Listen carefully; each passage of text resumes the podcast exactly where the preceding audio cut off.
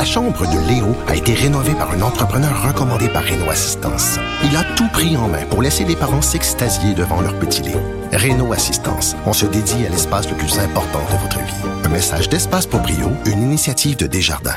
Protégez vos dépôts, c'est notre but. La SADC protège vos dépôts dans les institutions fédérales, comme les banques. L'AMF les protège dans les institutions provinciales, comme les caisses. Oh, quel arrêt! Découvrez ce qui est protégé à vos dépôts sont protégés.ca.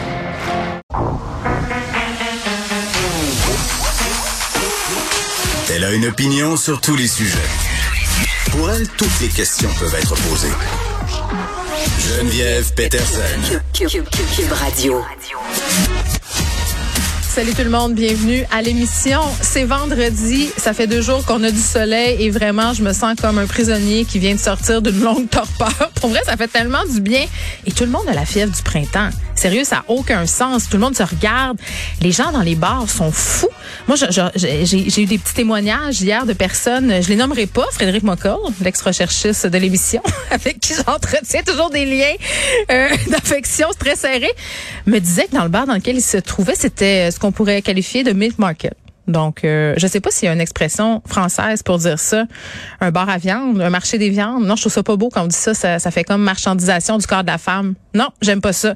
Bref, vous comprenez ce que je veux dire. Les gens sont contents, les gens sont heureux. C'est vendredi, il fait soleil et vous ferez bien ce que vous voudrez. Hein, ce soir, moi aussi, j'ai très hâte de prendre mon petit verre de vin parce que Colin, que les nouvelles sont déprimantes. À un moment donné, on est là-dedans, la journée longue, vous autres aussi. Puis sérieux, vous me l'écrivez.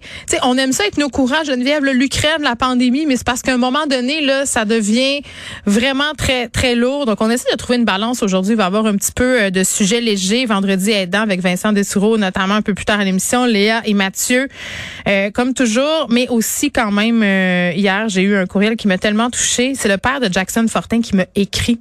on, on, en a jasé avec Nicole ces deux derniers jours de ce cas-là. C'est le chauffeur, le Éric Légaré. Quatre personnes qui ont perdu la vie dans l'accident qui l'a causé. C'est un récidiviste de l'alcool au volant. Se en septembre dernier.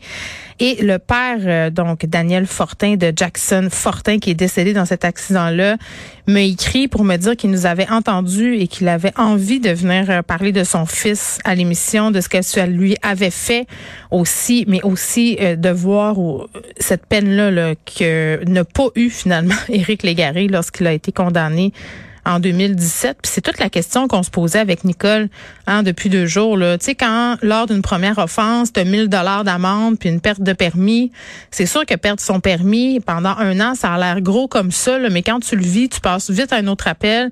Souvent, les gens qui sont des multirécidivistes de l'alcool au volant, ben, c'est un modus operandi qu'ils ont.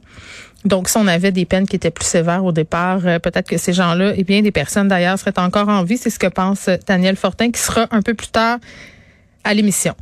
On va jaser d'inflation aussi. Ça fait plusieurs jours que j'évite le sujet parce que je trouve que ça aussi, comme la sixième vague en Europe, j'essaie de pas trop, trop, trop y penser. Hey, j'ai fait le plein ce matin, là. Et je me trouvais tellement niaiseuse, j'étais comme, hey, c'est à 1,78, une véritable aubaine. Et là, quand tu rentres ta carte de crédit dans la petite machine là, qui te permet de mettre de l'essence, tu mets un maximum. Hein. Puis là, euh, d'habitude, moi, je dépassais jamais 100 dollars. Je mettais 75 pièces puis je loadais ça, ce char-là.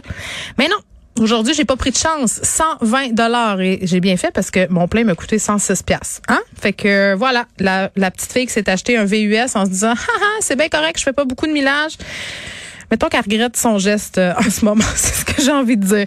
Donc, inflation du prix de l'essence, oui, mais surtout inflation de tout, l'épicerie, le lait, le blé, tout augmente et tout va continuer d'augmenter. Puis tu sais, à chaque fois, on parle de façon d'économiser, comment on pourrait faire pour venir à bout de tout ça, les recettes. Puis moi, je suis un peu à bout, mais Sylvain Charlebois va être là. Vous le connaissez, travaille à l'Université d'Alousie. C'est un spécialiste des questions euh, en lien avec l'agroalimentation. Et il nous parle d'un rapport qui vient de sortir Là, on a comme frappé un mur, les Canadiens. On, se nomme les coupons d'habitude. On est bien moins friands de ça que nos copains américains. Mais là, on serait prêt à faire notre petit bonhomme de chemin et à couponner.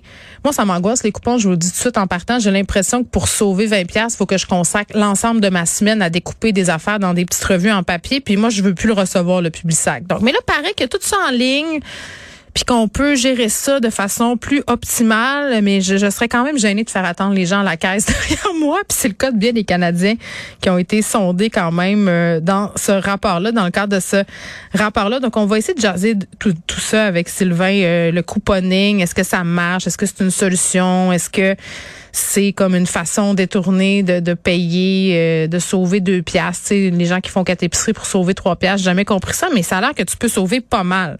Quand même pas mal. Mais est-ce que c'est une job à temps plein? Moi, c'est toujours ça, le petit downside. sais, les petits caractères en bas là, du contrat, là, oui, tu sauves 20 dollars au bout du compte, mais si tu fais 25 km avec l'essence à 1,79, à un moment donné, je suis pas sûre qu'est-ce qui vaut le plus la peine, mon ou sauver 5 dollars? Je sais pas.